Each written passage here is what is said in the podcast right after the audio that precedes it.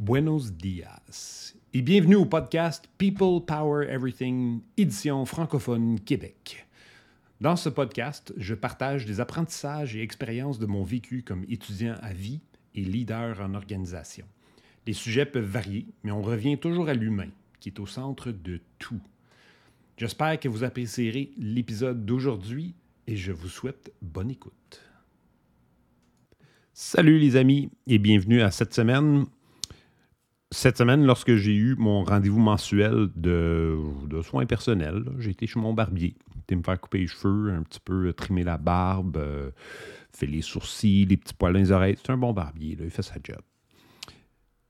Puis vous avez peut-être entendu parler du barbier riche. C'est quelque chose de wealthy barber que certaines personnes connaissent bien. Ben, le mien, c'est le barbier émotionnellement intelligent. On se connaît depuis euh, assez longtemps, disons. Je ne vous dirai pas combien d'années parce que ça va dévoiler mon âge. Mais il a commencé à me parler d'une vidéo qu'il a vue étrange, mais super incroyable, où le conférencier utilise des marionnettes pour parler des meilleures façons de communiquer. J'ai demandé c'était qui qui avait fait ça, c'est qui le conférencier? Il dit Rosenberg. J'ai répondu Ah, super. Marshall Rosenberg et la communication non violente, le non-violent communication. Il dit Ben oui, ah, ouais, c'est sûr. Tu as lu le livre, c'est ça? Je dis Oui. Puis il me connaît bien. Il me connaît bien. Mais j'avais pas vu la vidéo. Puis elle n'est pas si courte, là. Elle dure plus de trois heures. Mais c'est une excellente session d'apprentissage. C'est plein d'exemples qui peuvent nous aider à communiquer beaucoup plus efficacement. Puis euh, euh, avec énormément d'empathie. C'est une des choses les plus importantes de se souvenir, c'est l'empathie, éviter le jugement. J'ai trouvé ça vraiment extraordinaire. Je l'ai écouté euh, la journée même. J'ai pris tous mes temps libres pour écouter des petits bouts. Puis euh, ça s'aligne vraiment là, avec le livre, bien sûr. C'est lui qui l'a écrit, puis euh, il pratique ça depuis très longtemps. mais il y avait aussi plein d'exemples. j'ai ri. j'ai pas pleuré, mais j'ai vu comment les gens étaient affectés par tout ça dans la salle avec leurs exemples de, de leur vie. Là il y avait des moments, euh, disons, un peu difficiles, mais il gère ça d'une façon tellement euh, sans jugement, euh, juste ouvert, une belle communication, que c'est beau à voir, je vous le recommande beaucoup. Puis c'est dans les notes, j'ai mis le lien dans les, dans les notes de l'épisode, donc si vous voulez l'écouter, allez cliquer là-dessus, prenez le temps, ça vaut la peine. Mais je voulais vous parler un petit peu de la communication non violente, puis l'expliquer c'est quoi. Euh, développé bien sûr par Marshall Rosenberg. Il y a un livre que tu peux acheter. Euh, mais c'est un cadre de communication qui vise à promouvoir la compréhension, l'empathie et la collaboration. Les principes clés du, du, framework, du modèle, euh, il y en a quatre. La première, c'est l'observation.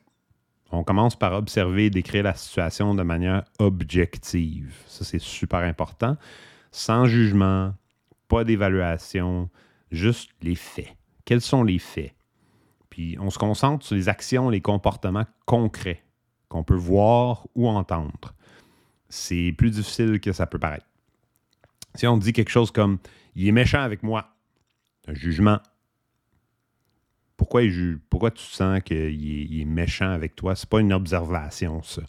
C'est quand, il me dit tu es laid, moi je me sens triste correct. Il a dit quelque chose, tu l'as cité, ça c'est une observation. Ou quand on dit quelque chose comme elle est bruyante, ben c'est un jugement. C'est peut-être bruyante pour toi, selon tes normes à toi, mais pour d'autres personnes, peut-être pas. Puis elle, peut-être qu'elle se trouve pas bruyante.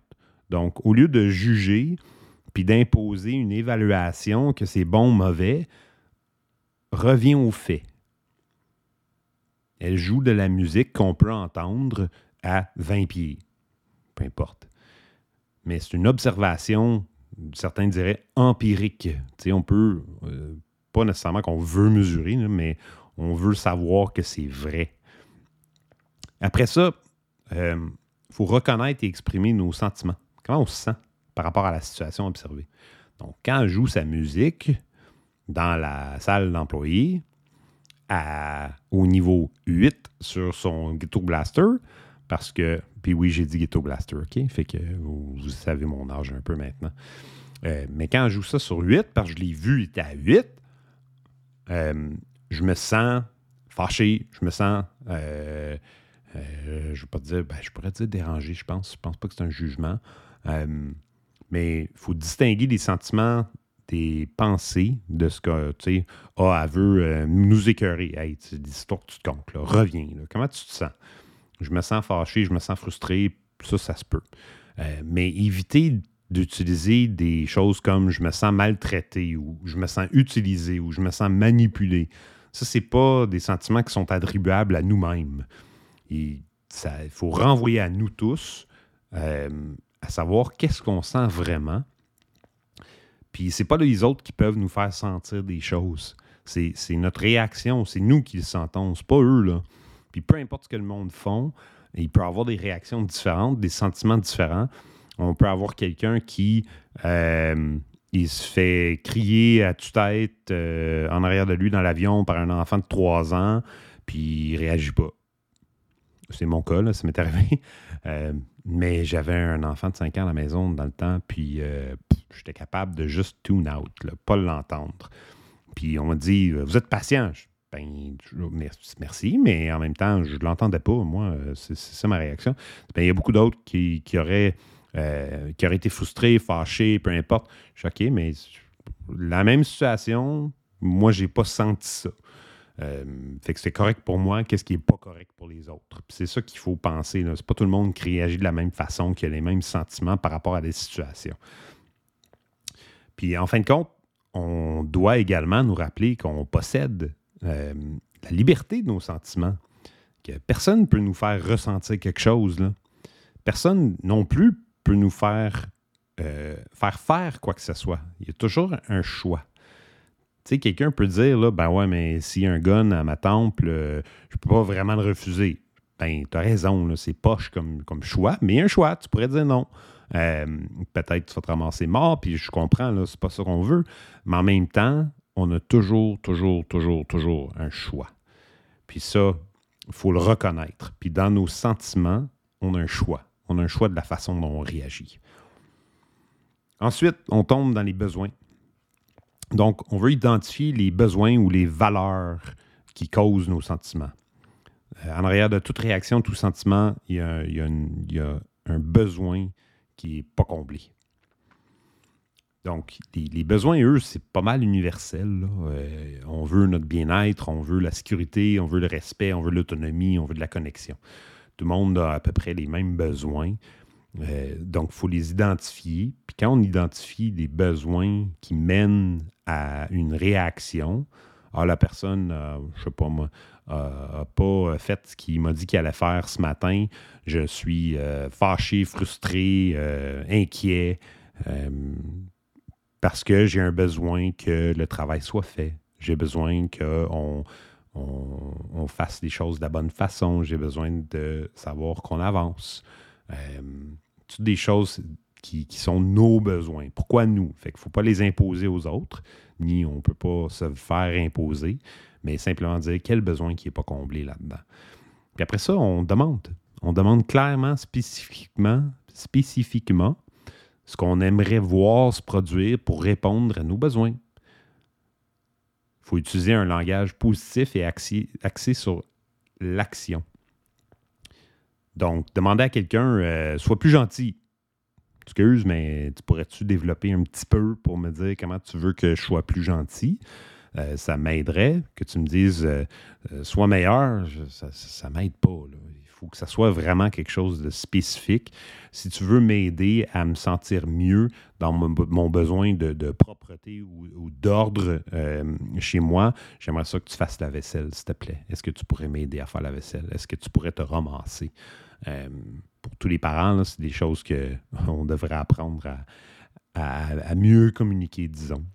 Euh, mais encore, il ne faut pas avoir dans tête que si on demande, la autre personne est obligée de le faire pas vrai. Si, c'est le cas qu'on demande ça, on, s'enligne pour du conflit. Euh, si c'est absolument euh, nécessaire, 100% que la personne suive, euh, j'ai des nouvelles pour toi. tu vas peut-être te sentir mal après quand ils ne font pas. Puis ça, c'est une recette pour. Rosenberg appelle ça de la violence, puis c'est de la violence dans ce qu'on, la façon dont on se communique. C'est une communication qui, qui est violente. de, dire à quelqu'un qu'il faut absolument qu'il fasse quelque chose. Il faut avoir en tête que c'est une demande, euh, un, request. C'est pas un ordre.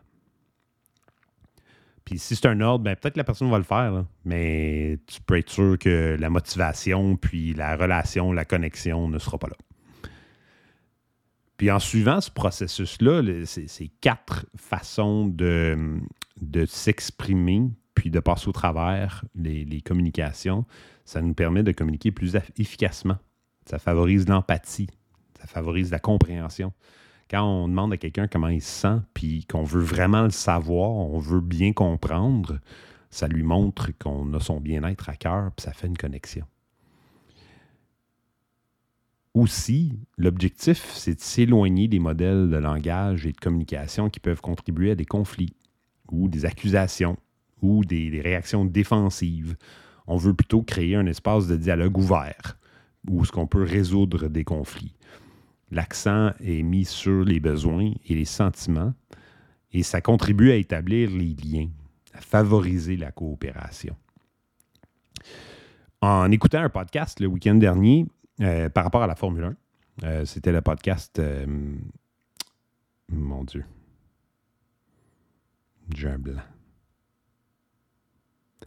Beyond the Grid. C'est le, podcast. Merci à tous ceux qui le criaient dans mes oreilles, puis je ne vous entendais pas. ça s'appelle Beyond the Grid, podcast par rapport à la Formule 1. Puis on interviewait Andrea Stella, qui est le directeur de l'équipe McLaren. Puis il a dit de quoi à son monde. Puis c'est une traduction euh, de ce qu'il a dit. J'espère que la traduction est bonne. Euh, mais il dit si vous voulez, il a dit à son équipe, si vous voulez faire partie de notre parcours, quelque chose que euh, on a clairement dit chez McLaren, c'est que vous devez apprendre à être à l'aise dans l'inconfort. Car le voyage qu'on va faire ensemble, il va être nécessairement inconfortable. Étant toute la recherche, les changements, euh, l'évolution dans la technologie, euh, dans la Formule 1, ça se comprend bien que c'est inconfortable. On ne sait pas où on s'en va. Euh, une direction générale, je suis sûr. Mais en même temps, il y a des découvertes qui vont se faire, puis on mise là-dessus. Puis c'est pas confortable, pas savoir.